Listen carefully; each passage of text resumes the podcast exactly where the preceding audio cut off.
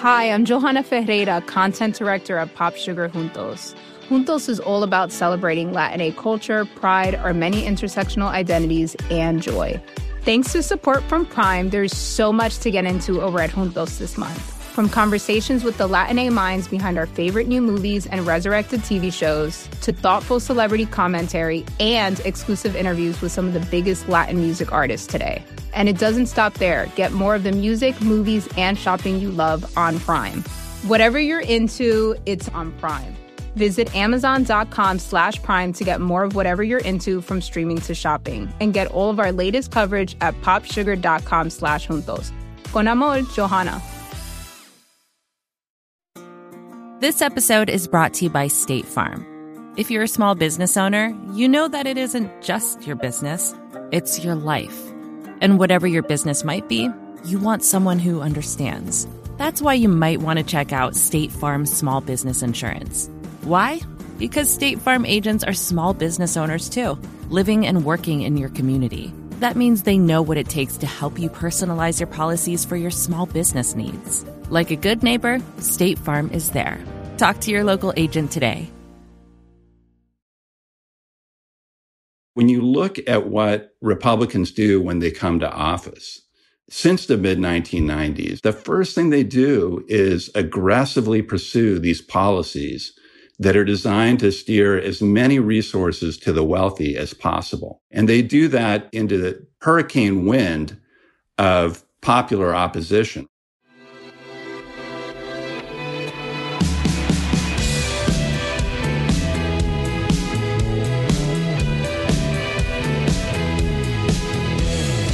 Hello and welcome to the Ezra Klein Show on the Vox Media Podcast Network. I'm back from vacation. I'm rested, tanned, ready.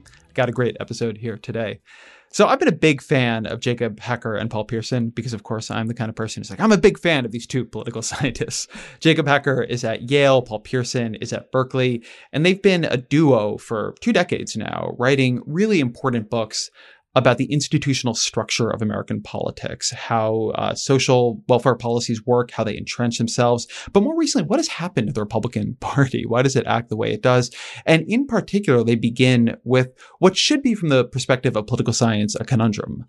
How does the Republican Party survive consistently pursuing extraordinarily unpopular policies, and in particular, extraordinarily unpopular economic policies?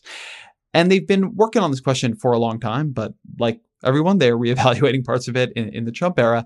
But at the core of their explanation is inequality. And this is something that I wrestle with, not because I don't think inequality is a crucial and critical part of what is happening in American politics now. I do, but because the question of which part it is playing whether it is polarizing things or depolarizing them, pushing the Republican Party to a breaking point or making it stronger by giving it so much money to work with, has it's just hard. The literature is contradictory. It's very hard to find the causal story. It's something that I will occasionally make a run at and then step back a little bit confused. Um, but they have been working on this very hard. And so their new book, Let Them Eat Tweets, How the Right Rules in an Age of Extreme Inequality, is I think a pretty profound effort to answer this question. I found the book really revelatory, both in the places I agreed with it and in the places where it helped me clarify why I didn't agree with it. And we go through all of that in this episode. As always, you can email me at EzraKleinShow at Vox.com. Here is Jacob Hacker and Paul Pierson. Jacob Hacker and Paul Pierson, welcome to the show. Thanks so much. Thanks, Ezra. So I'm thrilled we get to have this conversation. I've loved your guys' work for a, a, long time, and and the latest book it falls like right into a set of things I've been wanting to talk about on the show for a while. But but I want to start with in some ways where you start. Paul, what is the conservative dilemma? Well, we, we focus on conservative parties in this book because we think that the fate of democracy in many ways rests on what happens with the conservative party. And we're actually drawing on uh, the, the Harvard political scientist Daniel Ziblatt's book on late 19th and early 20th century democracy, the birth of democracy, in which he highlights the same kind of problem. And the dilemma runs like this. If you're a conservative party, uh, you're likely to be pretty closely linked to economic elites. And as democracy develops, that creates a dilemma. If you try to stick with those economic elites and deliver them what they want, you're going to have a hard time reaching out to uh, regular voters who are becoming more and more important in the political system. If you desert the elites and shift over towards the voters, well, then you run all, all sorts of problems uh, with these powerful allies of your party. So, uh, in both in the late 19th and early 20th century, and now again today, uh, conservative parties have had to wrestle with this challenge.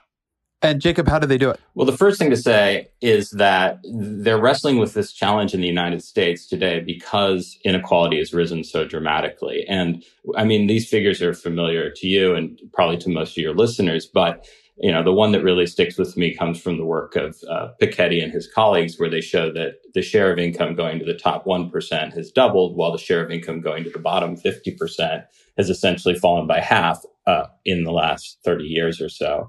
And it's really within the top 1% that we see this concentration. So it's really important to understand that for the Republican Party, this dilemma is a relatively recent development, right? If, you know, we go back to the 1960s and talk about Nixon, but Nixon doesn't face this dilemma. He's actually appealing to the sort of left of his uh, voters uh, with pretty progressive economic policies, even as he's you know playing on themes of racial and cultural backlash. But it's in the 1980s and 90s that it becomes increasingly apparent for the Republican Party that there's a lot of money and power at the top. We talk about there being a kind of triple threat to democracy that comes from inequality. That the those at the top have a lot more money, they get more influence because of that, and their interests are likely to grow a lot more distinct. Uh, from those uh, who are not at the top. So the triple threat is that they're, they have more money and power.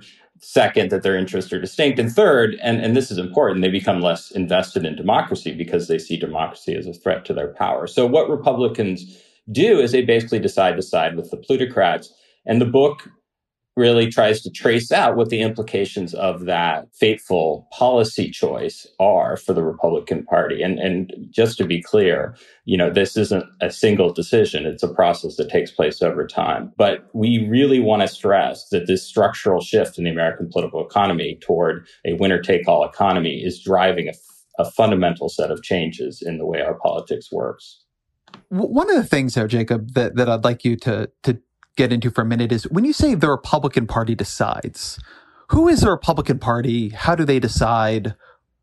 How do how do you think about agency here? Because oftentimes in the book, and this is true in my book and true in sort of all writing about about politics, we will use singular pronouns for things like the or, or, or names for things like the Republican Party, they, that kind of thing, as if like an actor made a decision. But but is that true here? Like how how do you describe that process of decision making? Well, you know, parties are institutions, they're organizations, and they're organizations that are trying to do at least two things, right? They're trying to stay in power, which means uh, winning elections, though they can, you know, do some things to undermine the fairness of elections. They ultimately have to get votes. And then the other thing parties are trying to do is to govern, is to shape policy outcomes. And so when we talk about the Republican Party, we're not we're not talking about a single individual, though there are individuals who play important roles. Campaign strategists like Lee Atwater, whose work we discuss, key figures like Newt Gingrich and George W. Bush, and uh, and even those who want to take the party in a different direction, like John McCain. These actors, though, are as you've written in your work, are operating in a system, right? And so they're operating in a in a, in a with a set of incentives. And I think the, the main thing that we want to emphasize that we think a lot of the work on what's happened in the last you know 25 years to American politics uh, doesn't emphasize is that elites are really fundamental to the story. This ours is a much more top-down explanation insofar as we think there are a set of elites who are working to try to shape a response to uh, the rise of plutocracy that allows them to keep winning elections And this sort of trial and error process is what ultimately produces the kind of reactionary version of the Republican Party, what we call plutocratic populism, that leads to Donald Trump. So you have a Republican Party in an era of rising inequality with, at least in theory, an economic agenda that's becoming less and less popular. So Paul, hit me with a grand synthesis here. What what do they actually do and how do they bring sort of plutocracy and populism into some kind of alignment? I think there's there are two things to emphasize here. One is just how extreme and unpopular the economic policies that the uh, Republican Party has pursued. You know, really, I would say since uh, Gingrich led the Republicans to power in the House in, in the um, mid 1990s, uh, but it's gotten more and more extreme over time. And I, I, think you can see this most clearly. I'm, I'm glad we've gotten this far without without mentioning Donald Trump, but because because part of the point of the book is to see this as a broader structural transformation. But if you look at Trump's first year in the White House, you see, you know, extraordinarily uh, reactionary economic policies, the healthcare bill and the tax cut bill, uh, which the tax cut bill, just to focus on that example for, for a second, 80% of the permanent benefits of that bill going to the top 1% of the income distribution, which is just an extraordinary thing uh, for a party that that wants to win elections uh, to do with it with its newfound power. Uh, so we can go into that in more depth, but that's just one important example of the kinds of economic policies that they've been pursuing and the kind of narrow uh, circle of winners from those policies.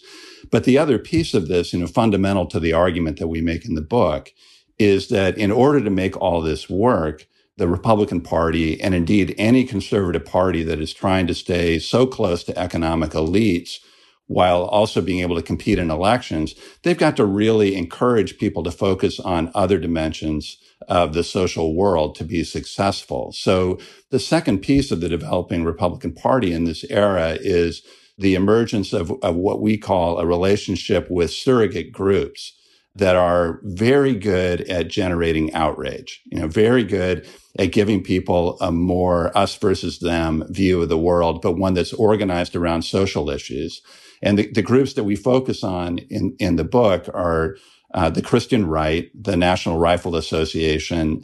And even though you know, typically we would treat this as something different, and of course it is somewhat different, we think right wing media is also has become a kind of surrogate group for the Republican Party uh, that has helped the party to pursue the economic agenda that it wants to pursue while winning over supportive voters by encouraging them to see politics in a different way, to see uh, issues in a way uh, that makes them fearful of the left, fearful of government, uh, and uh, supportive of a party, even if that party is pursuing an agenda that's really damaging to their economic interests.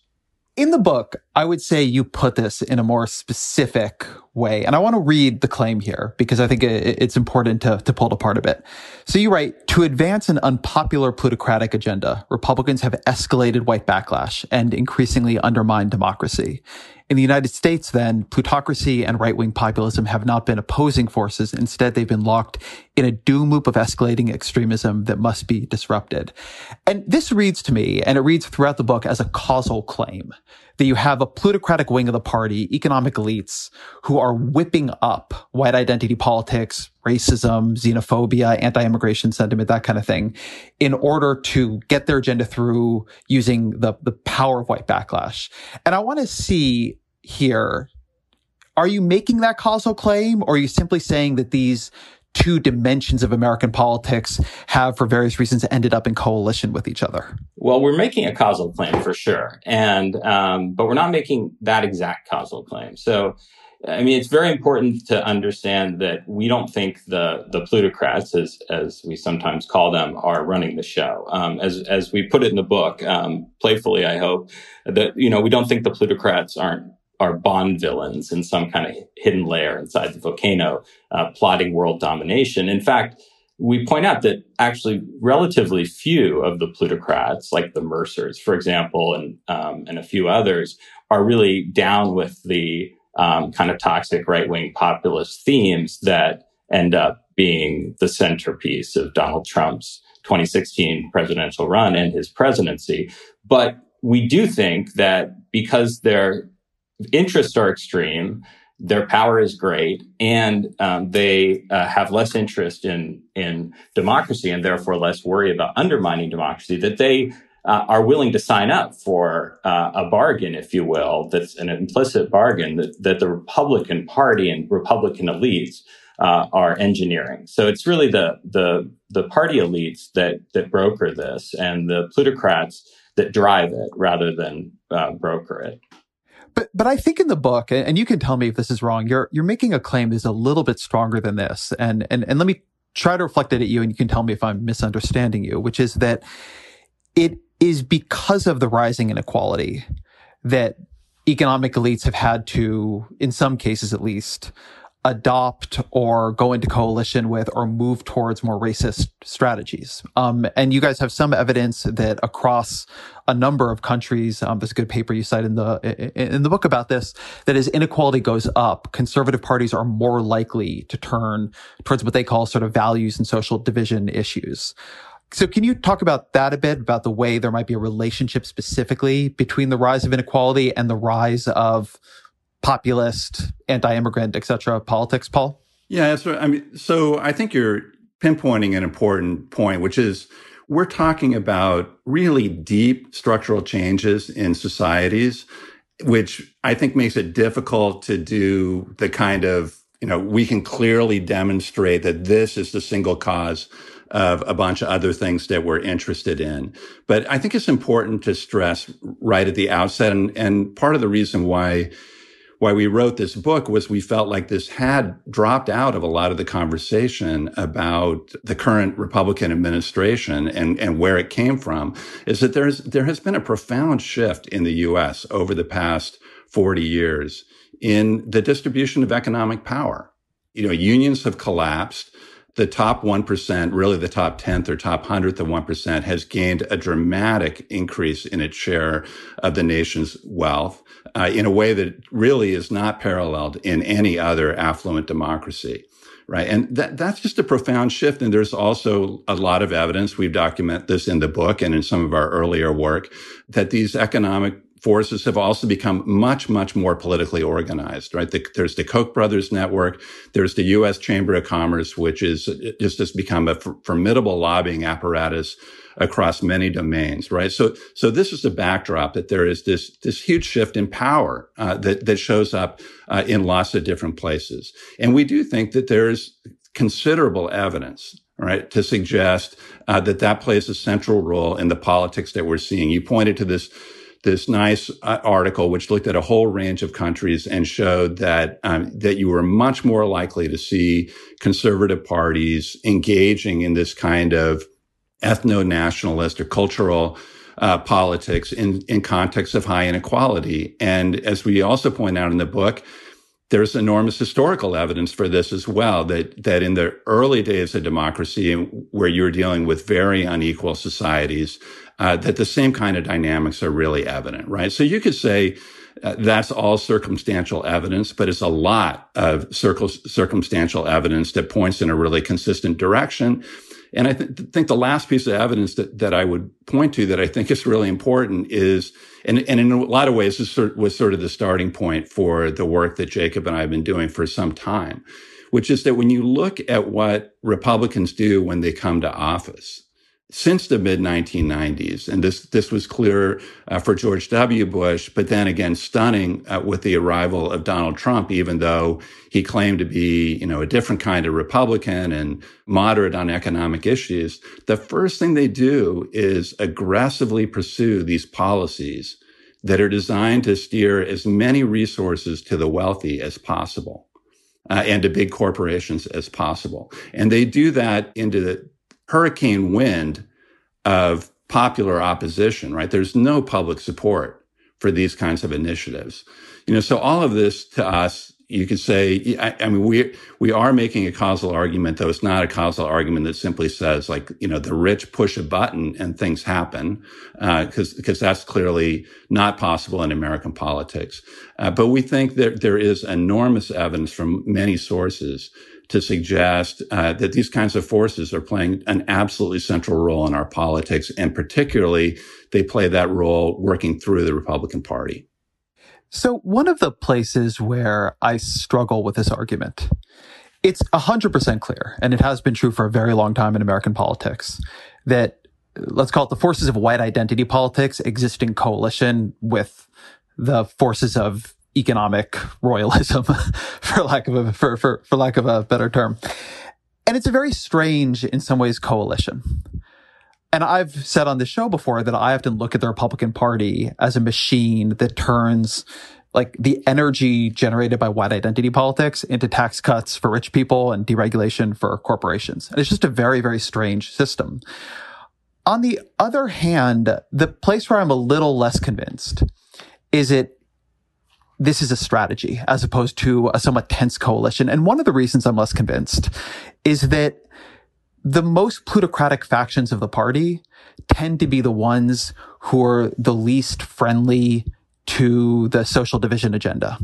Um, as an example here, you guys talk about how George W. Bush tried to do immigration reform in, I think it was 2003 seven was it? 2007 maybe 2005 and fails. Um, he fails because of a conservative right-wing backlash even though the chamber of commerce was on board. There's another shot at immigration reform after the rnc autopsy report in 2013 it fails because of sort of tea party um, rejection in the house and um, leaders folding to that you have like Fox News try to stop some of this. It tries to get on board with immigration reform. They fail after a huge backlash and Sean Hannity backs down.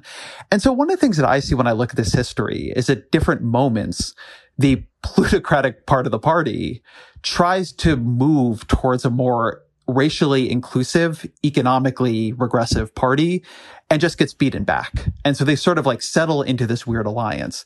But that's different than them wielding this stuff purposefully as a cudgel. And I think it leads to different implications about how you might solve it. So which part of that story that I'm telling here is wrong? No, there's a lot of truth to that story, but I really think it's important to understand that the plutocrats if they're driving this policy agenda, the Republican Party is in that position that conservative parties were in the early 20th century. And, and that's why it's so interesting to go back and look at what they did. Um, and so they did three things, right? One is they came up with uh, alternative themes. And second, they tended to lean onto, onto groups that could gin up outrage around those themes. And then finally, they tended to engage in a lot of vote rigging. And the plutocrats have tolerated more or less tolerated all of that, uh, even if they're not generating uh, all of it. And I think the really important point to understand here, it, it, comes out a lot if we look at these particular inflection points, is that what the plutocrats want, majorities aren't willing to provide, right? What they would like to have is the tax cuts and the, the slashing of government regulations and capacities and the Supreme Court, pro-business Supreme Court appointments without the stuff that they don't like, like the anti-immigration backlash. Um, but that is not deliverable through the American electoral system, even with the strong rural bias of our system, even with various kinds of vote rigging like gerrymandering and uh, and voter suppression. So plutocrats are part of a, of a of an alliance or a bargain, as I said, a tacit alliance, and they have to accept that they're not going to get all they want. They're getting a lot of what they want. I mean, Mitch McConnell in 2017 at the end of the year said this was the best year for conservatives, the best year on all fronts in the 30 years he'd been there. So, and, and Charles Koch said, you know, we've gotten more in the past five years than we have in the previous 50 years. So it's not a wasteland for them, but they're definitely facing trade-offs. And, and I'll just say, and, and leave this uh, point to, to be elaborated later, that you really see this clearly at these moments, uh, uh, which we sometimes call off ramps, like potential off ramps, where the party gets challenged from some internal faction. The party plutocratic populism gets challenged by some internal faction, and you see why it doesn't survive and how it doesn't. Uh, how I mean how that challenge doesn't survive and why it doesn't survive because that really drives home what the nature of this bargain is. One of the reasons I, I, focus here, because I agree with everything you just said there, but one of the reasons I want to focus on this question of what relationship do the plutocrats have to this is that then the question of what might reform the Republican Party begins to look different depending on how you answer it. And so, so let me phrase it this way. When I look at the Republican Party and I look at the people in it, the leaders in it, who want to make the party much more frontally about white identity politics than it has been previously, or at least in the recent past. When you look at a Donald Trump, a Steve Bannon, a Tucker Carlson, a Josh Hawley, these are the same guys who are at least rhetorically most willing to throw the tax cuts and deregulation agenda overboard. Now, Donald Trump doesn't because he doesn't care about governing at all and leaves Paul Ryan to write everything. And so we can talk about that and whether or not that like is telling us something deep about the party or simply idiosyncratic about Donald Trump. And I think it's a really interesting question. But one of the things that I kept thinking about in the book is are we actually facing a pretty brutal choice? That on the one hand, if you took the plutocrats out, what you would get is a more, is an even more dangerous form of white identity politics, right? I know every single Democratic strategist I know worries much more about the sort of idealized Tucker Carlson, Steve Bannon agenda where they actually do moderate on economics, but really go hard on anti-immigrant sentiment and racism. Um, more than what they're dealing with now because Donald Trump is very vulnerable on the Paul Ryan agenda and like was in 2018 and is again in 2020. So if we got rid of the plutocrats, would that strain of the Republican Party just win right out, right? Would that be, would the white identity politics just be all there is, as opposed to this very strange and much more vulnerable coalition they actually have? And Paul, I guess I'll just that to you. Yeah, um, I want to back up just for a second because I feel like we're now framing this in a way that that doesn't really comport with what I, I, think we were, the position that we were taking in the book. So w- we are not suggesting that the plutocrats have been in total control of the party, right? So I think that we would completely accept, and, and I believe we actually explore in some depth in the book, the, the kind of fraught nature of these relationships. Uh, and and particularly the fraught nature of these relationships within the party and the nature of the alliance uh, as it evolves over time, and as these these outrage groups that the party is sort of out outsourced to, especially right wing media, I think most important of all, but also the Christian right and groups like the NRA who are who are super intense and super extreme and super good at getting people motivated to come out and vote out of fear. Those groups do become more powerful in the party. And uh, Donald Trump, of course, is very good at at using this machinery, right, and intensifying that machinery. So we don't we don't deny at all that that has happened. We do think that uh, plutocrats have been fundamental, and we're, you know, plutocrat is a loose term, and but in, in our thinking about it, it includes groups like the Koch network, but also a lot of corporate America operating um, through through entities like the U.S. Chamber of Commerce, which has been an extreme force and a highly partisan force in American politics uh, over the last 25 years. So there is a dynamic, right, which uh, which I think you're highlighting here.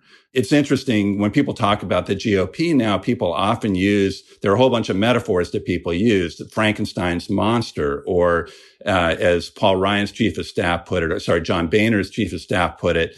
You know, we fed the beast that ate us. Uh, or Pandora's box is the is the metaphor that we use uh, in the book for this kind of activity. Uh, but uh, but the plutocrats still have been cheering much of this along, even as they kind of hold their noses uh, at certain elements of it.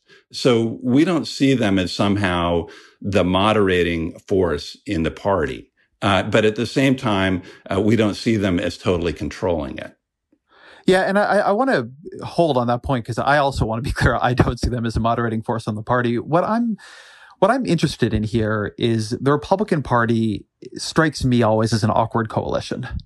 And that's true for the Democratic Party. Just the parties in America, and this is, you know, Lee Drutman's point in his great book, um, are just sort of too big. And so they don't make a ton of sense because people can't occupy enough other polls. But one of the things that I think is tricky in this is the Republican Party is combining two forces that I find very toxic in American politics. And how to sort of untether them from each other strikes me as a very, very important point.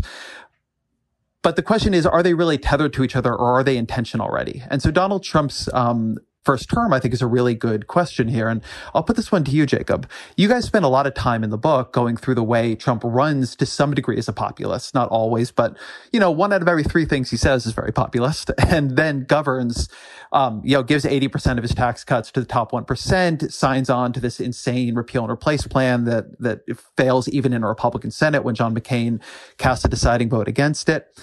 Now, one way of looking at that is that Donald Trump represented something else in the party, but he actually just represented what the party really was in practice, which was this weird collection of white identity politics and billionaires. But another way of looking at it, and one I've been thinking about more and more recently, is maybe we're in a lag.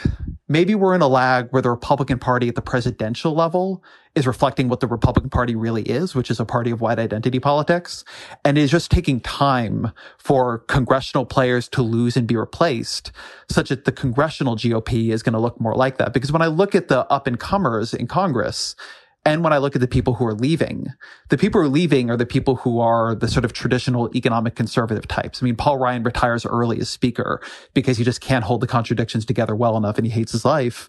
And meanwhile, you get your Josh Hawleys, you get your um, Tom Cottons. When you look at Fox News, it's become much more white identity politics and populistic, and Tucker Carlson is making waves as potentially a presidential candidate. I just wonder if we're sort of looking at the same kind of lag that we saw in the Democratic Party between when it became nationally a party of racial liberalism and it still took time to defeat a bunch of Dixiecrats. That's a really interesting way of thinking about it. And, and there may well be some truth to it. I want to say, though, that what's really striking, and to go back to your earlier point, is that we're talking about a, a tacit alliance between two really intense sets of players, one of which is represents really unpopular positions, and the other of which uh, represent that is the the plutocrats, um, and one of which represents just uh, just garden variety unpopular positions, which is sort of the the outrage stoker. So. Uh, we could we could have an argument about which of them is more minoritarian than the other. You know, parties are broad tents, but as you've written and and and as we've written too, you know, the, the Republican Party and the Democratic Party are just really different coalitions. And the Republican coalition has really changed over the last generation in ways that we chart. And it brings together these groups that each of which has real problems with uh, majoritarian democratic uh, practice. Um, and, and so to me, that, that helps explain a lot of the character of Trump. Um, but yeah, I mean, he outflanks his Republican opponents in 2016 by going toward more popular positions on the most, you know, extreme Paul Ryan-esque kind of uh, economic positions. And, you know, I think that the, the lag point, the problem with the lag point, it seems to me, is that, you know, the Republican Party has not been able to win the popular vote in presidential elections. It's won once uh, in 2004, basically, since George, you know, H.W. Bush won in 88. I mean, that is a remarkably bad track record. It's quite consistently bad.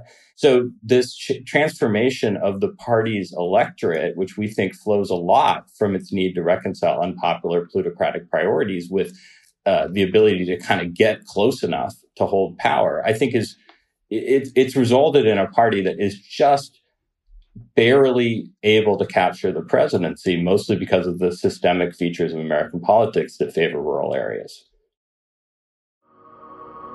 Support for the gray area comes from Mint Mobile. When you hear secret sauce, maybe you think of the mysterious ingredient in your favorite burger. Or perhaps it's your grandmother's terrifying meatloaf, which somehow seemed to secrete sauce. But from now on, when you hear secret sauce, I want you to think about Mint Mobile. Their secret is that they only sell wireless service online. That means they can cut the cost of retail stores and pass those savings directly to you. By switching to Mint Mobile, you can get three months of premium wireless service for 15 bucks a month. To get this new customer offer and your new three-month unlimited wireless plan for just 15 bucks a month, you can go to mintmobile.com slash gray area. That's mintmobile.com slash gray area. You can cut your wireless bill to 15 bucks a month at mintmobile.com slash gray area. $45 upfront payment required, equivalent to $15 a month. New customers on first three-month plan only. Speed slower above 40 gigabytes on unlimited plan. Additional taxes, fees, and restrictions apply. See Mint Mobile for details. This episode is brought to you by State Farm. You've heard it before. Like a good neighbor, State Farm is there. But it's more than just a tagline, because State Farm agents are small business owners themselves who live and work in your community. And if you're in the market for small business insurance, who better to work with than an agent who understands what it takes? State Farm agents can help you create a personalized insurance plan that fits your small business needs and budget. Talk to your local State Farm agent today about small business insurance. Like a good neighbor, State Farm is there. Paul, let me turn to you on this. One of the things that strikes me about the Republican Party is that there's a real tension between its top and its bottom, between the elites and the base. The elites want this sort of plutocratic, economically conservative agenda. And the base tends to rebel when elites go too left on social issues. You guys have data in the book showing that um, the richest Americans are very economically conservative, but they're more socially liberal than the median American. And that tension strikes me as being in both parties, but it's particularly there in the Republican Party. So as you sort of take the, the, the, the elites driven focus, how do you think about the power the base of the Republican Party does or doesn't have, particularly when it comes to primaries, when it comes to jerking conservative media around? Like you don't focus so much on the base, but I'd like to hear your reflections on it as a, as an actor. Yeah, it's a it's a great question, and uh, you know, I'm I'm happy that you're probing on the on these issues because uh, we wouldn't want to leave anybody with the impression that we think that those at the top can completely control what what happens, and uh, the tensions that you're describing with the base are very strong, and in many ways have been intensified with the with the presidency of Donald Trump because he is so popular with the base. And it's worth adding he is extremely popular with all these outrage groups, right? I mean, that's actually, you know, the NRA before it sort of imploded on itself, uh, you know, saw him as the best president ever. And of course, right wing media loves him and, um, and the evangelical community and the, the leaders of the evangelical community mostly love him too. So he, he is in that way he has strengthened the base and made life more difficult for the establishment we don't like the Civil War metaphor because we think it leads to way too simple a story in which, you know, I can think of a, a number of, of, prominent examples in commentary recently where people basically say uh, there was a fight between the Ryan wing and uh, the Trump wing, and the Trump wing won. That's not completely wrong. We call it a very civil war. Um, in, I like in that the, line a lot in the book, right? Because as, as Jacob was pointing out earlier, the plutocratic side of the party has won huge policy victories in the last few years. And it's worth highlighting because we haven't mentioned this before that when Trump becomes president, he hands over the main responsibility for setting up personnel on domestic policy in the White House to Vice President Pence. And Pence, although we, we typically think of him first as an, as an ally of the evangelical movement, he has very, very deep connections with the plutocratic wing of the party and the Koch network in particular. And those people end up populating much of the administration in, you know, really powerful p- positions. So it's, it's not like these guys, uh, you know, are, are, are losing out on a lot of the things that they care about. But I do think that there is, this dynamic. And as the as we're living through a pandemic, you can see uh, that you know the challenges of, of balancing what the base wants and what the elites or the establishment want does become more difficult. But but I, I would just circle back, you know, with, with, I think your really interesting idea that that maybe the party elite is sort of gradually being repopulated with with white populists. You know, if you look at the fight that's going on right now under you know, complete crisis conditions to do some kind of legislative response to both the economic and public health challenges. The single absolute demand that Republicans are making in the Senate, that Mitch McConnell is making in the Senate, is a protection against corporate liability, right? Which ha- would have no popular support. You know, that is not that is not the agenda. That is not the top priority uh, of a populist party. It's not, it's not clearly even the agenda of a party that's thinking really hard about what it needs to do to stay in office a few months from now, right? So, it, it, you know, the idea that those economic elites have been shoved out of the corridors of power or gradually being shoved out of the corridors of power. Uh, you know, I, I think their posture in the, in these negotiations would look pretty different if that were true. I think it's clear the congressional party has remained under the same fundamental approach and leadership it had, say, in the Obama era. And a lot of what is going on in it seems to me to be a just kind of exhaustion. That's not where its own party is. It's not what Fox News talks about, right? Fox News doesn't sit around talking about how you need protections for corporations. And that's part of what makes me think it is possible that over 10 or 15 years, you might see a real change here. But this actually gets to, to some of my obsessions. Um, and in particular, one that I found so difficult, I left it out of my book. So, like, I'm going to ask you this, Jacob. How do you characterize a relationship between inequality and political polarization? Yeah, that's an easy one, right?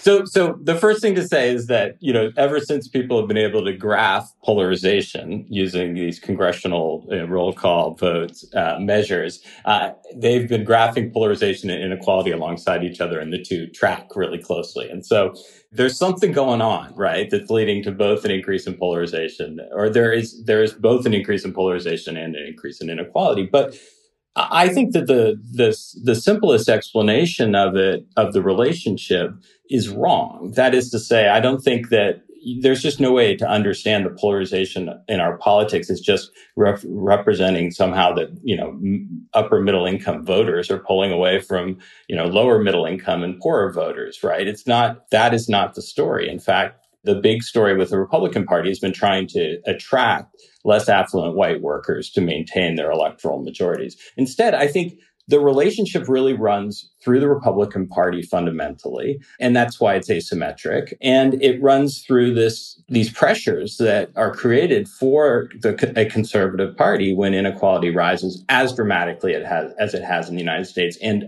in the form that it has in the United States, with the pulling away of the very top. And you know, I I think when, as I said before, you know, if you go back and look at these moments when kind of plutocracy and right wing populism kind of had to hang together, right? Or hang separately, these kind of moments of choice or off ramps. They are all are very similar in that the central question is whether or not the elites are going to moderate on economic issues that in a way that would push back against rising inequality. Because after all, the, the assumption in most political economy models and in theories of democracy is that when inequality rises, majority of voters, especially top heavy inequality, the majority of voters will push against it. So you mentioned George W. and the fact that he tried to construct a, a more inclusive coalition. He got 44% of the Hispanic vote in 2004.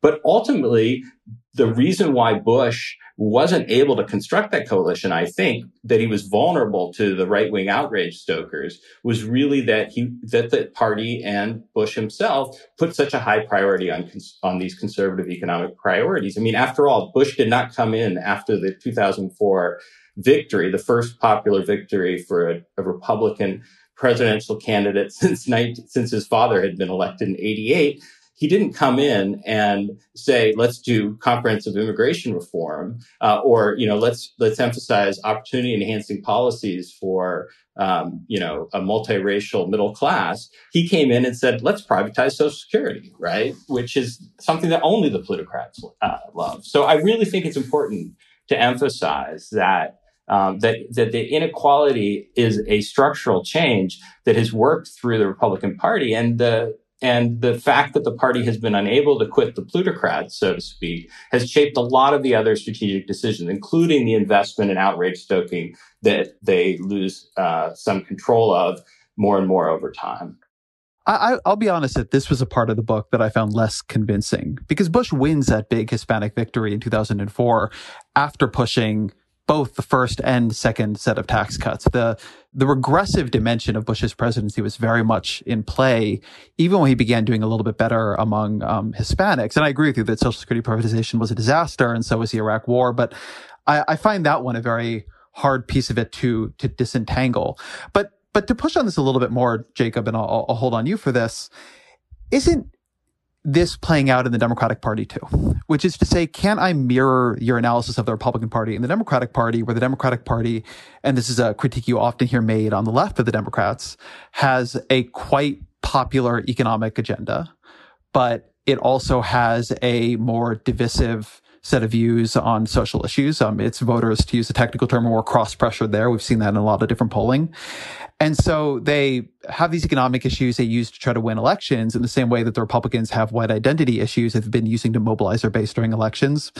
And then they push oftentimes, uh, at least in parts of their administrations, uh, social agenda that you can either argue is driven in some cases by the richer wing of the party, or at the very least, uh, as a more traditional left wing argument goes, is a distraction from the economic issues upon which they could build a majority if they would only moderate on race and immigration and so on.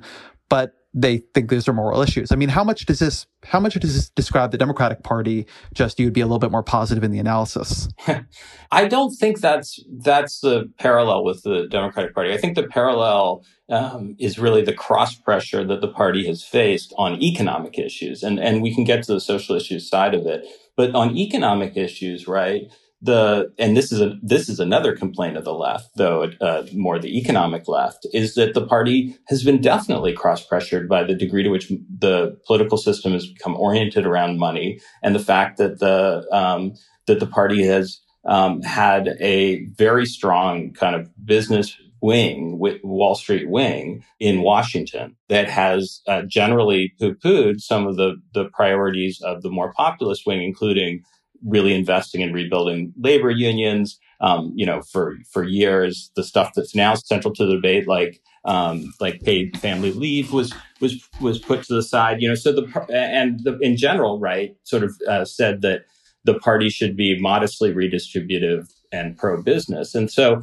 I think that's the pressure that's been really hard uh, for Democrats. The other thing I would say is that I really think that a neglected part of this, one that um, that is really important to understand is the way in which the Republicans' efforts to demonize government and racialize government and make it hard to govern have been really problematic for the Democratic Party as the party that wants to govern. Um, you know, and so the Republican strategy at root has been to really you know, as, as Steve Bannon said, when asked what he would have done if Hillary Clinton won, he said, you know, we'd fuck her up so badly so that she couldn't govern. That's really been the Republican strategy whenever Democrats have been in the White House.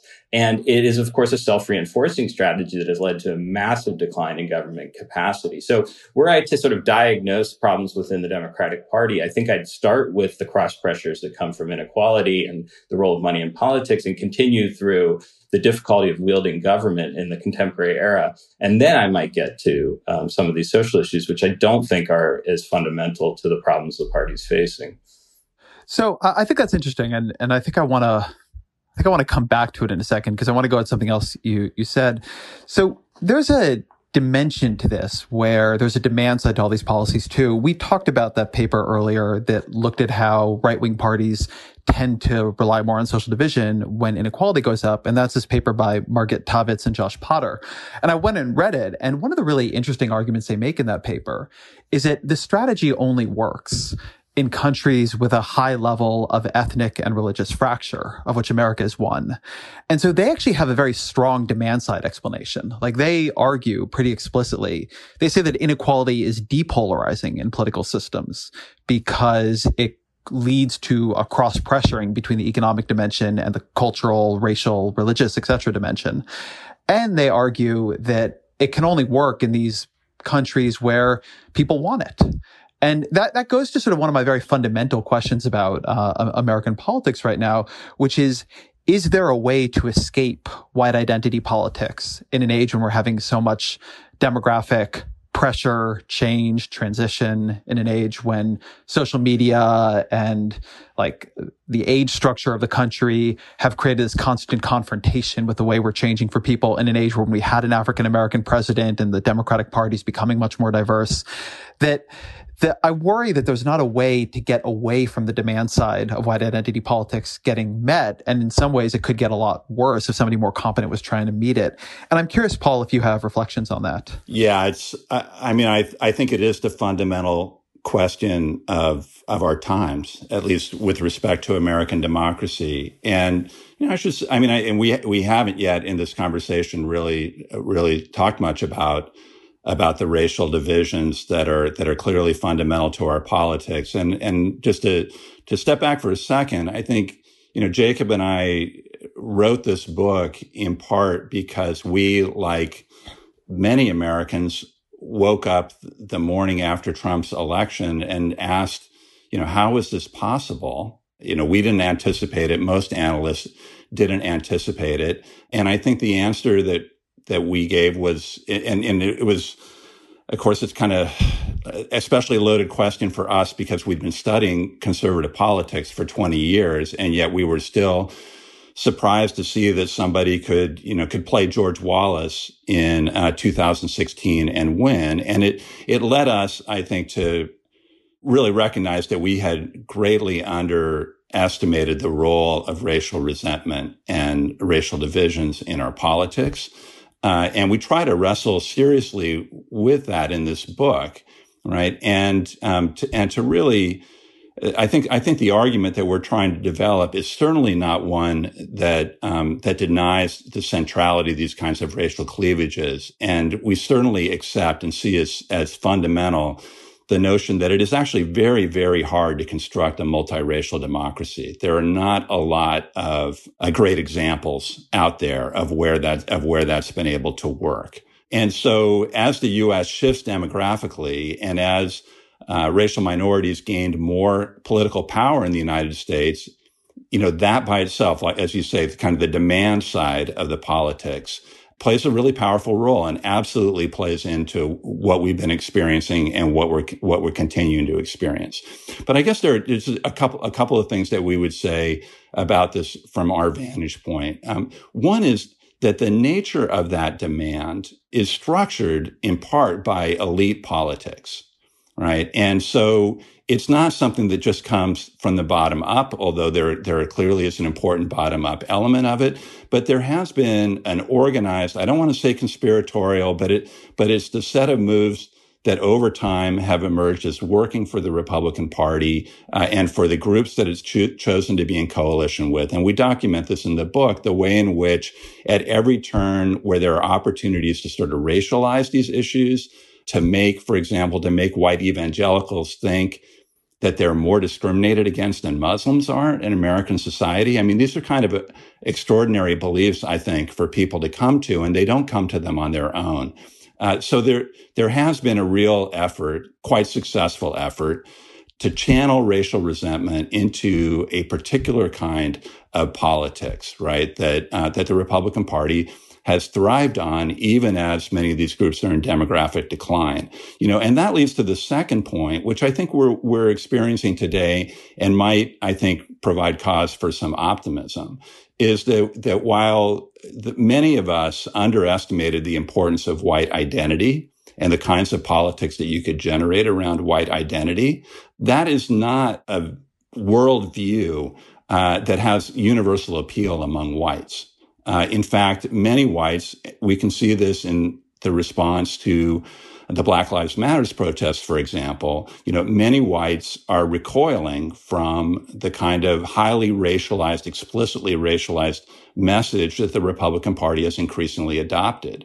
Uh, so while, you know, the dynamics around this are quite frightening, uh, they're not all pointing in the direction, the, the possible path that you had explored in which um, the Republican Party just continues to march further and further and potentially successfully uh, down a road uh, in which that kind of white identity is the cornerstone of politics.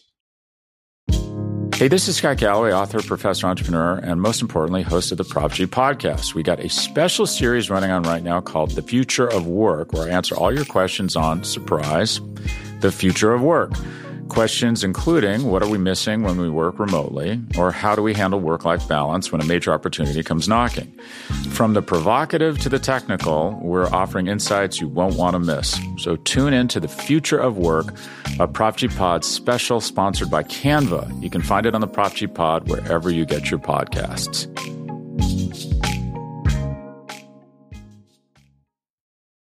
Your point that different ideas, identities, forms of our politics are activated by political actors, I think is super important. It's a, a, huge part of my thinking about politics and something I think folks don't take seriously enough.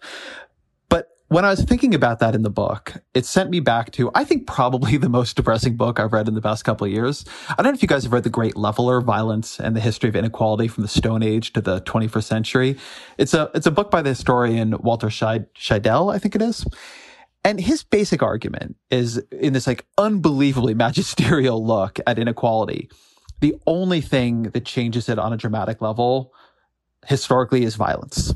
Uh, mass mobilization for war, total collapse of, of a state, state failure, state revolution, uh, huge plagues, not pandemics like the one we're living through now, but things like the Black Death seem to have done it. And then he has a survey at the end of the book where he looks at more peaceful things and inequality survives land reform efforts. It survives democratization. And the thing that it, it, it gave me as a takeaway is just power is incredibly adaptable. It will pick up whatever works wherever it is. And whether that is neutering land reform or trying to profit off of a war that is not like so destructive and mass mobilizing enough that it reshapes society, power is very good at sustaining itself. And and and this I'd put to you, Jacob, because it goes to this point about the Democratic Party too that you were making a second ago. I think one of the depressing potential takeaways of your book, of that book, of a lot of books on this is that if you have a lot of money and the amount of money some players have in American politics now have now is unreal then your just flexibility and strategy to retain that money is unbelievably powerful. And it becomes very hard to see how you get a, a, truly disruptive change that is peaceful. Paul and I joke that I'm between two pessimists. I'm the more optimistic, and uh, and I guess I feel like there is a lot of evidence, and Piketty's work shows this as well, that in large, you know, really fundamental structural breaks tend to result from large scale changes. But when I when I look around the world and see just how distinct American inequality is and how much policies, both those shaping what I call pre-distribution, you know, the distribution of, of income and wealth before government taxes and transfers, like policies shaping unions and redistribution, you know, the government taxes and transfers themselves. When I see how much the, those policies matter and how much inequality varies across countries, I feel like democracy really does matter. And there's a note of optimism, there's a note of fear. So, I mean, clearly the Republican Party is in a race against time when it comes to demographics. Indeed, I think it's on the, you know, it's on the wrong side of the two great transformations of our age, the rise of inequality and the growing diversity of our society. And it's not a sustainable majoritarian strategy. And so the question isn't whether or not Republicans, if they have to compete in free and fair elections on a relatively level playing field, will have to become more multiracial and more moderate on economics, I think they will. The party that that takes the Trumpism and doubles down on it is not a majoritarian party. The question is whether or not, especially in this context, but the question is whether or not our experiment in democratic government can survive the kinds of strategies that a party that's not capable of attracting popular majorities in free and fair elections will resort to. And I just want to reemphasize that, you know, as much as we focus on voters in political science, the, the elites are doing everything they can to kind of sideline them in actual politics, whether it's like pushing as much policymaking as possible uh, away from Congress and towards the executive, and uh, especially towards the Supreme Court, but even more potent, right? By trying to suppress voting, engaging extreme partisan gerrymandering, you know, things that matter at the margins, in, but but really add up to being to being a, a, a, strategy for minority rule over the longer term. So to me, that's the big fear. Will will our system survive a, a counter majoritarian party? I just wanted to jump in uh, on on this point to say a couple of things. Um, one is that I'm really glad, Ezra, that you you know explicitly raised the notion of power in all of this because I see that as fundamental to the way that we're trying to reorient this discussion. Uh, we it's difficult to trace where the power lies. So much of it operates in a kind of subterranean way, affecting what gets on the agenda, uh, the things that don't happen, uh, as well as the things that do.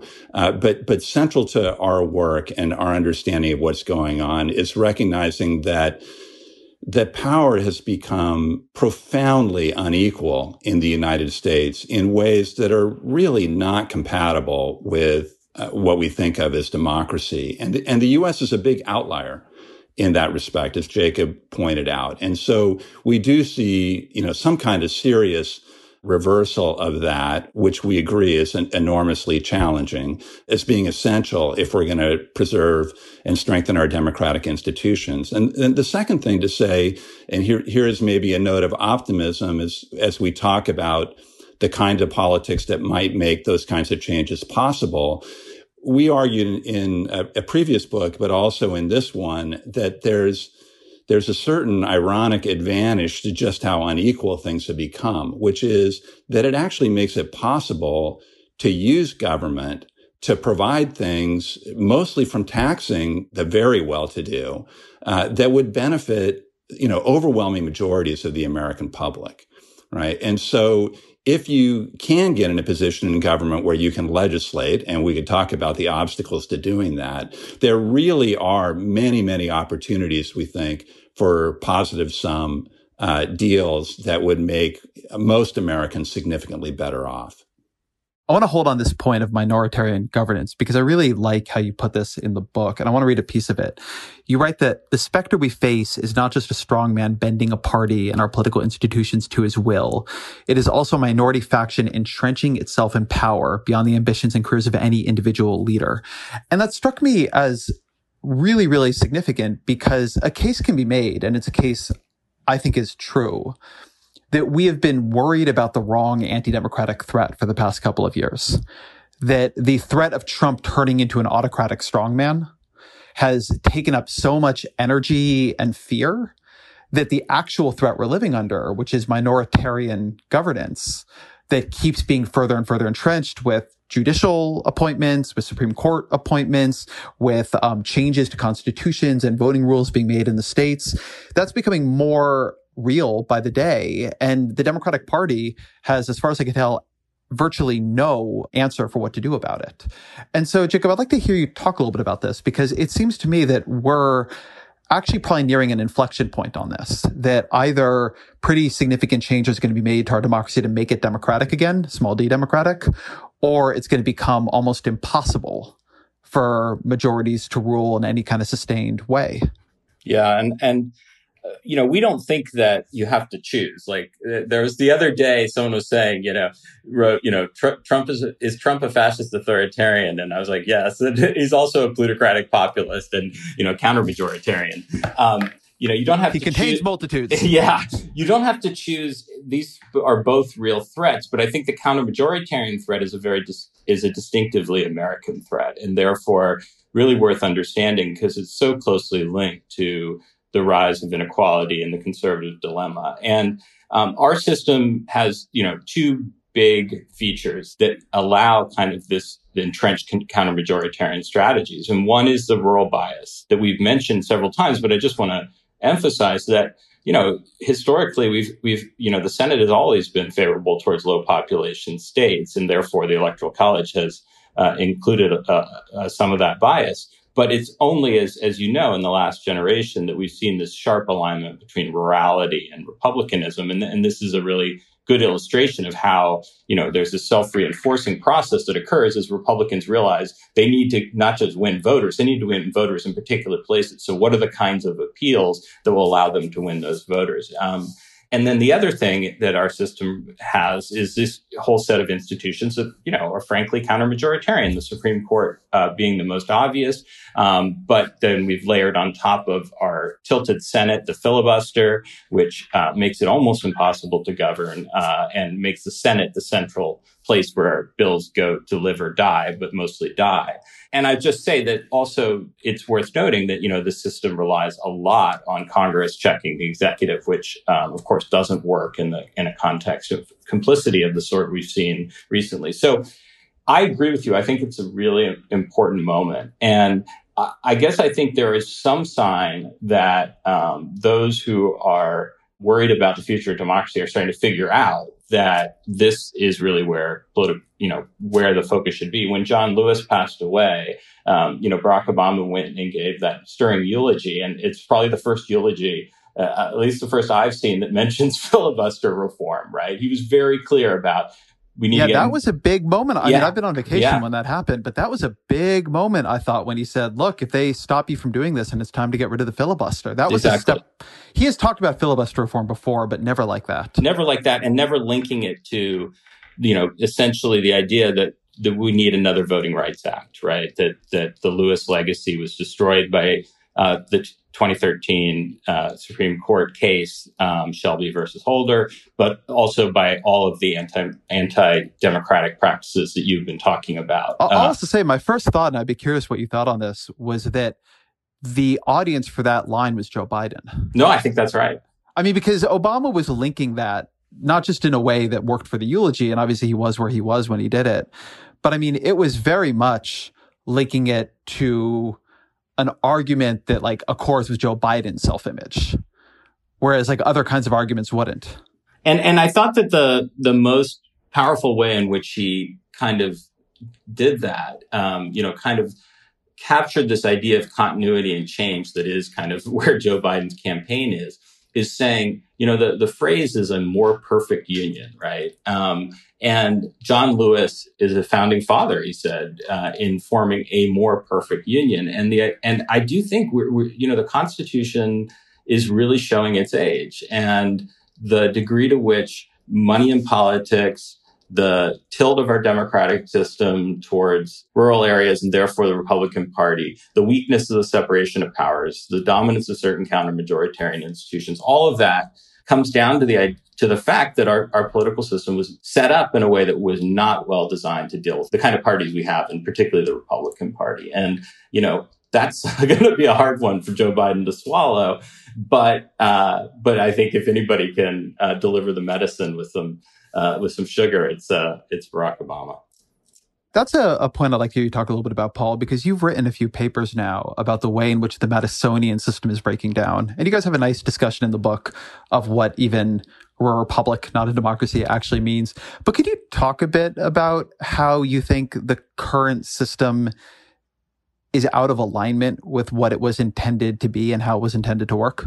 Well, of course, we have to be we have to be careful about saying what it was intended to be because you know yeah so eric schickler one of my colleagues at berkeley and i have been doing some work on this and we we also use this shorthand of a madisonian system even though of course madison had ideas about what the constitution should look like that were pretty far from what the model that we ended up with but then he he articulated a strong case for it and the idea was that you would have separation of powers and you would have federalism and that this would generate a highly pluralistic kind of politics, a highly factionalized politics that would uh, prevent parties from coalescing in a really strong form. And the result of that would be that it would work pretty well with this separation of powers system because it would be pretty easy to develop uh, broad coalitions that reached across the parties from issue to issue, and that you know this this might produce a lot of happy results. And essentially, the the argument uh, that Eric and I have made, and it, and and you know Jacob and I think have, have similar views about this, and, and some of this shows up in your book as well, Ezra. Right, is that that American politics is nationalized um, over the last 40 to 50 years, partly as a result of the civil rights movement. The other thing that, that Eric and I emphasize is um, that Washington became a lot more important in American politics after the 1960s. Government was just doing a lot more. You can think of something like Roe v. Wade uh, as a good uh, illustration of that, where all of a sudden, whether or not abortion, there was going to be access to abortion in your state, really depended on what the majority of the Supreme Court said. It didn't depend on things that were going on uh, in in your individual state. So uh, the parties become uh, more homogeneous, more nationalized, and the interest group environment also becomes more nationalized, and the various groups start picking sides and really aligning with one party. We Jacob and I have chronicled what happened to the Chamber of Commerce and the way it went from being, you know, a pretty conservative institution, but one that worked with members of both parties to really becoming, you know, very much explicitly really a part of the Republican coalition, trying to get Republicans to control the Senate, for example, so that they would control Supreme Court nominations. So now you have these parties that are much more unified, uh, that fight these national battles. And so this kind of there are no opportunities for uh, for bipartisan coalitions. There, there's no opportunity for kind of the diversity of interests in different parts of the country to find its way into national politics. And what we find is that the Madisonian system, the separation of power system, does not work nearly as well uh, in this kind of environment. Uh, you can't count on ambition checking ambition, right? We we don't see Republican senators checking uh, President Trump, for example, no matter how much he usurps power that traditionally has rested with the Senate. Uh, we see uh, a conservative majority on the Supreme Court behaving in ways uh, where they know that they can make decisions like gutting the Voting Rights Act, uh, confident that no bill is going to be able to get through Congress uh, to uh, to correct for the uh, for the decisions that they've made. So um, you know, our highly polarized politics with these unified parties um, do not fit very well with um, with this Madisonian system. And, and this is a place, uh, Jacob, where my fears grow deepest because the thing that seems very specific right now is you have a Republican Party of white identity politics and a Republican Party of sort of plutocratic policies. And they haven't both needed an anti-democratic minoritarian agenda before. For a long time in American life, white identity politics was either so powerful that nobody would challenge it, or at least like that you couldn't challenge it and win a national election is maybe the more specific way to say that. But that's not true any longer. And the plutocratic side we've covered pretty heavily here. And so whatever tensions exist in their coalition with each other, and I think I'm more on the side that those tensions are pretty big than maybe you guys are, they have a real uh, lockstep interest in keeping the country from becoming an actual democracy.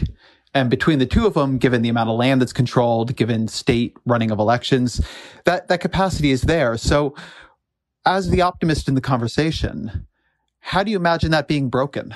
Like how, what, what, what is the path to major, a majoritarian, you know, with uh, appropriate protections for people's rights? What is a path back to a majoritarian democracy? Well, let me say first that I I do want to sort of emphasize the concern. I think there is um, there is a need for for for guarded, cautious, careful optimism, but we should be really guarded and careful and cautious because, as you said, I mean, we now have two parts of a party that both want what majorities won't provide, um, and and and so we have you know we have We've always had counter majoritarian institutions like the Supreme Court, but we've never had count, these counter majoritarian institutions so tightly aligned with a with a party that is also increasingly committed to and seeking uh, to pursue counter majoritarianism. And so that is a real fear. Now, I think the optimistic story really rests on uh, replacing this kind of vicious uh, cycle with a virtuous one. And that's going to have to run through elections. And, and so one, one thing to say is that the nationalization that Paul talked about is actually very constraining for Republicans when they're deeply out of step with the direction that they're constituencies are moving. So we saw that play out in California. We're seeing it play out now in states that were once, you know, deep, deep red, like Arizona and Texas, that the party cannot, you know, the locals cannot distance themselves from this kind of white identity politics. And, um, and with the changing de- demographics, it is, a, it is a very bad place to be in some places. And, but that's not going to do it by itself, right? It's going to require that there be substantial political reforms. And, and so I, you know, I think given the context of COVID, you can be very worried about the election and its integrity, but you can also think that there's, uh, given the crisis and, and both economic and health crisis, that there's also greater scope for reform, both economic and political. And there has to be, you know, you have to recognize that this is multiple rounds of reform in which you know each set of reforms has to build power for the next. And that's not been you know what democrats have been particularly good at at least since the 1980s uh, or so. Um, they were really good at it um, in the new deal era. Um, but i think there's more recognition that that's what's that's what has to happen. And so it helps that you can pass big, you know, you can raise taxes on the super rich and raise a fair amount of money to pursue progressive reforms. It also helps that interest rates are like zero. So you can borrow without um, having to worry too much about paying it back. But, but, but centrally, you need to do popular things that appeal to a broad majority, multiracial majority, um, get reelected and do it again. I think that is a good place to come to a close. So I don't know if you both have three books um, or you you split it up between you, but let me start with you, Paul. What give, give me some book recommendations. So, uh, so I think we did each think of three because we wanted to see if we came up with with pretty different answers, since we usually agree on on everything. And I, I started with two books that because because we spend so much of our time thinking about economic and political elites, I, I wanted to mention two books that I've read that, that were super powerful to me on thinking about people who are at the, the other end of the spectrum and the challenges that they face in context of extreme inequality. And so one is Katherine Boo's uh, wonderful book about Mumbai, Be- Behind the Beautiful Forevers. Uh, and the other is Matthew Desmond's book, Evicted, um, about uh, being on the edge of, of homelessness in Milwaukee. And I just think they're both beautiful and extremely compassionate books. And the other one I'll just mention, uh, uh which is reaching much further back, is a, a book by a, a, British economist, Fred Hirsch, called The Social Limits to Growth. Uh, which um, was the, I think, the first major work written in the late 1970s on how different the economy looks and how different social conflicts around the economy are likely to look uh, in a world, uh, in a post-industrial world, in a world in which uh, you're no longer in a particularly manufacturing e- economy, but more that one that's driven by by knowledge and services. And I still think it's full of profound insights, even though it's it's uh, now 40 years old.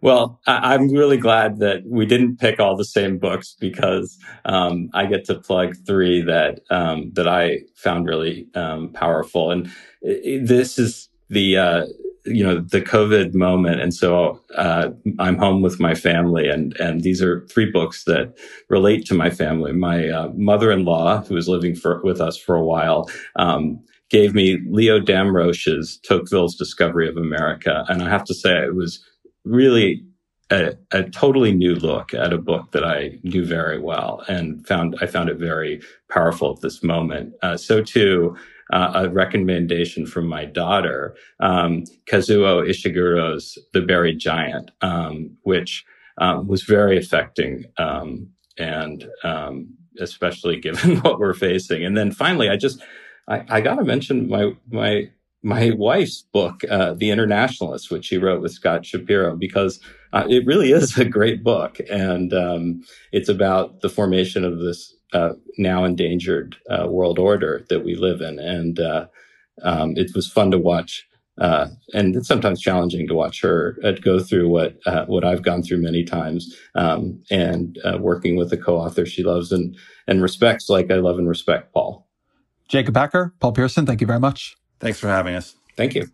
Thank you to Jacob Hacker and to Paul Pierson for being here. Thank you to you for being here. And before we end, I want to note something in memoriam, something a little bit sadder. Uh, one of our colleagues at Vox Media, Adelise Martinez, died recently after a long battle with cancer. She was a designer at Vox Media and she did just gorgeous, amazing work. Um, she's also a book cover designer. She's done many books that you've seen and heard of.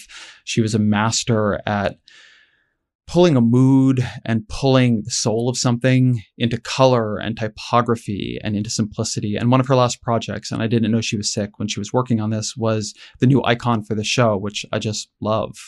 Um, so I want to spend a moment remembering her and thanking her for for the work she did. Um, and my heart, of course, goes out to her family and to her friends.